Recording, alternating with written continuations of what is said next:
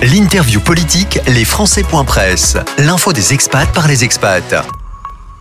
Retour sur les événements au Niger avec nous pour en parler Baptiste Heinz, conseiller élu à l'AFE, circonscription qui couvre le Niger, ainsi que Sophie Lassane, présidente de l'ADFE Niger. Baptiste, Sophie, bonjour. Bonjour. Alors, au regard de la situation, peut-on parler aujourd'hui d'un sentiment anti-français ou d'une propagande lancée par des putschistes ou encore des Russes Ce qui est certain, c'est qu'une propagande est lancée. Ça, on le constate, on le voit. Il y a des fausses informations qui sont fabriquées de toutes pièces pour essayer de créer une ambiance euh, tout à fait défavorable à la France, à ses ressortissants. On voit que ça monte tout doucement, puisque forcément, les, euh, les autorités putschistes s'inquiètent euh, de la situation, elles aussi. Et donc voilà, donc elles essaient de faire monter la pression et on le voit à travers. Pour l'instant, ce qui est une propagande. Sophie? Oui, alors euh, je, vais dans ton sens, Baptiste. Je pense qu'effectivement, nettement, on sent qu'il y a de la manipulation, notamment à travers les réseaux. Cette manipulation, elle trouve un terreau favorable, je pense, au Niger, parce qu'on a quand même une population qui en a un petit peu marre de, de politique française, en fait, dans, dans la sous-région et au Niger, en fait. Je pense que c'est surtout ça. Hein. Moi, je trouve que c'est pas un sentiment anti-français, je trouve que c'est mal dit c'est plus un sentiment anti-politique française plutôt. C'est comme ça en tout cas que je le redéfinirais. Ça, ça touche à une réalité. Après, il n'y a pas de sentiment anti-français au sens où euh, il n'y a pas d'animosité des Nigériens envers les Français du tout, mais vraiment pas du tout. Et d'ailleurs, tout au long de, ces derniers jours où il a été question, donc, dans un premier temps, de s'enfermer chez soi en attendant la suite des événements et puis dans un deuxième temps d'être euh, évacué, à aucun moment, en tout cas moi, j'ai été en relation avec énormément de Français sur le terrain et à aucun moment j'ai senti des gens qui, qui se sentaient en insécurité ou agressés de quelque manière. D'accord, donc la différence est bien, est bien marquée euh, localement. Les militaires euh, nigériens ont, semble-t-il, euh, échoué face aux djihadistes. Est-ce que ça signifie l'arrivée de ces derniers dans la capitale nigérienne? Alors, on le souhaite que non, évidemment. Ils ont échoué, c'est relatif, hein, puisqu'ils les contiennent, ils les ont contenus, les efforts arrivent à contenir quand même à distance. Mais voilà, le, terrorisme, par essence, c'est pas quelque chose qui se vérifie en permanence en termes de présence. On ne sait pas toujours très bien où c'est. Et c'est certain que euh, quand l'attention n'est plus portée juste sur cette question-là et que les militaires commencent à, vouloir faire de la politique au lieu de défendre leur pays, bon, bah, ça risque de faire des trous dans la raquette. C'est toujours une inquiétude. Et alors, localement, est-ce qu'il y a une réelle crainte? Est-ce que la communauté espère une intervention euh, militaire internationale ou pas? Alors non, enfin, je, enfin, j'espère pas. En tout cas, il est clair que si euh, ça doit se terminer euh, par une intervention militaire, ça risque d'être très dur pour le pays. Enfin, en tout cas, c'est pas ce qu'on souhaite. On aimerait au contraire qu'il y ait des négociations qui s'engagent pour arriver à, à régler ça pacifiquement. Je puisse dire, s'il faut intervenir, je sais pas où ça va aller. On n'est pas habitué à, la violence au Niger. Hein. Euh, moi, j'ai vécu de nombreux coups d'État au Niger et il y, a, rarement des fusions de sang. Il y, a, pas de, voilà, il y a un consensus en général dans la situation. Là, on est dans une situation beaucoup plus floue cette fois-ci, mais si ça doit effectivement euh, se terminer par une intervention extérieure, d'un point de vue d'abord politique, ça va être très compliqué. Et puis, on ne sait pas jusqu'où ça pourra aller ça, pourrait très bien dégénérer là pour le coup effectivement non c'est pas souhaitable personne ne le souhaite. Sophie a tout dit personne ne souhaite qu'un problème soit, soit résolu par les armes.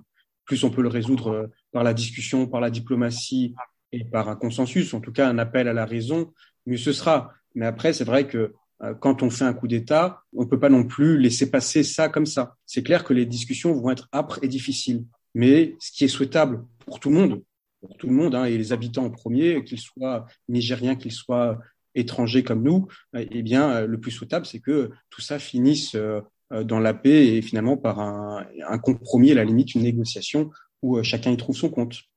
Revenons sur les, euh, les rapatriements qui ont eu lieu. Est-ce que vous pensez que tout s'est bien passé? Est-ce qu'on peut avoir des détails sur euh, les opérations de rapatriement? Elles ont commencé hier. Alors, le ministre euh, a prévenu hein, les, élus locaux. Le ministre Olivier Bech, le ministre des Français et l'étranger, nous a nous a écrit. Les premiers sont arrivés en France. Le partenaire France Horizon aussi a été mobilisé pour l'accueil parce que certains des, compatriotes qui retournent en France n'ont pas de solution d'hébergement et donc des solutions sont en train d'être trouvées euh, pour cela, comme il a été fait à l'époque pour euh, les compatriotes qui avaient été évacués du Soudan. Voilà en tout cas à mon niveau déjà ce que j'ai comme, comme information. Sophie? On a eu plusieurs vols pendant la nuit. Hein. Depuis hier, il y a eu au moins trois vols qui sont arrivés à différentes étapes de la nuit. Et puis là, on, est sur les derniers vols qui s'organisent pour les, les, derniers départs. Encore une fois, tout s'est très bien passé et surtout dans le calme. Hein. Moi, je n'ai vu aucune panique, mais, mais, tout se passe dans le calme. Les gens sont patients, ils patientent beaucoup et, et puis à l'arrivée, ils sont pris en charge effectivement dans un premier temps par la Croix-Rouge pour euh, un petit café, un réconfort. Euh, s'occuper des enfants. Et puis effectivement, l'association France Horizon, avec laquelle on a l'habitude de travailler, nous d'ailleurs par ailleurs ici, s'occupe des, personnes qui n'avaient pas prévu du tout de rentrer et qui n'ont pas de, de, moyens de, de, se diriger ou de se loger. Quoi justement, justement pour les, Français rapatriés, une fois arrivés en France, donc au-delà des, des, dispositions d'urgence, euh, horizon dont vous parliez, etc. Comment ces Français vont pouvoir s'installer, se réinstaller en France? Et est-ce que vous pensez qu'il s'agit, connaissant bien notre communauté là-bas sur place, qu'il s'agit d'un retour définitif, ou est-ce que certains prévoient un retour à court terme au Niger? Alors moi, je pense que pour le moment, enfin tous les gens avec lesquels je suis en contact n'ont pas, euh, ne sont pas partis dans l'idée d'un retour définitif. Hein. Ils ont pris une petite valise avec l'idée qu'ils seraient de retour le plus rapidement possible et tout le monde le souhaite. Euh, on, échange beaucoup sur les réseaux, tout le monde ne pense qu'à ça. Euh, si c'est pas le cas, c'est que vraiment la situation aura dégénéré et, ce sera, ce sera vraiment dommage pour tout le monde, en particulier pour, pour le Niger et les Nigériens. Moi, je suis enseignante. La rentrée, c'est le 1er septembre. Jusqu'à présent, l'AEFE n'a pas dit que la rentrée ne se ferait pas euh, début septembre. Donc, euh, pour le moment, il n'y a, rien de changé au programme. Et je suppose que beaucoup de familles qui sont actuellement, de toutes les façons, en vacances en France ont prévu un retour pour fin août euh, au Niger. Le, le, système des îlotiers a bien fonctionné au niveau de la communauté? Je crois qu'il a fonctionné. En tout cas, moi, j'ai fait ce que j'ai pu sur le mien. C'est jamais simple hein, parce que parce qu'on a des listes qui, qui, ne peuvent pas se mettre à jour au fur et à mesure, des gens qui ne sont pas parfois parfois inscrits ou pas. Bon, voilà, il y a toujours un petit peu des, des choses à rattraper, mais bon, globalement, euh, les gens ont bien répondu euh, à tous les messages envoyés. Ils ont, ils, ont été réactifs, ils ont suivi les consignes, donc ça nous a quand même pas mal facilité la tâche. Et alors justement, les évacuations qui ont concerné euh, les Français, est-ce qu'elles ont aussi concerné l'ensemble des personnels consulaires? Est-ce qu'il reste une présence diplomatique française au Niger? Alors moi, ce que je sais, il y aura un fonctionnement en mode dégradé qui va se mettre en place, c'est-à-dire forcément tout le monde n'est pas sur place. Hein. Euh, il y a déjà des gens qui n'étaient pas sur place et qui n'ont pas pu rejoindre leur poste parce que les, frontières étaient fermées. Ça va, redémarrer doucement. Pour le moment, le poste diplomatique est sécurisé pour, pour les raisons qu'on imagine parce qu'on ne connaît pas trop ce qui va se passer d'ici la fin de la semaine. Et il y a des personnes aussi qui ne sont pas parties, tout simplement. Il y a quand même pas mal de Français qui ont choisi de rester. Euh, tout le monde n'est pas parti non plus. Hein. Baptiste?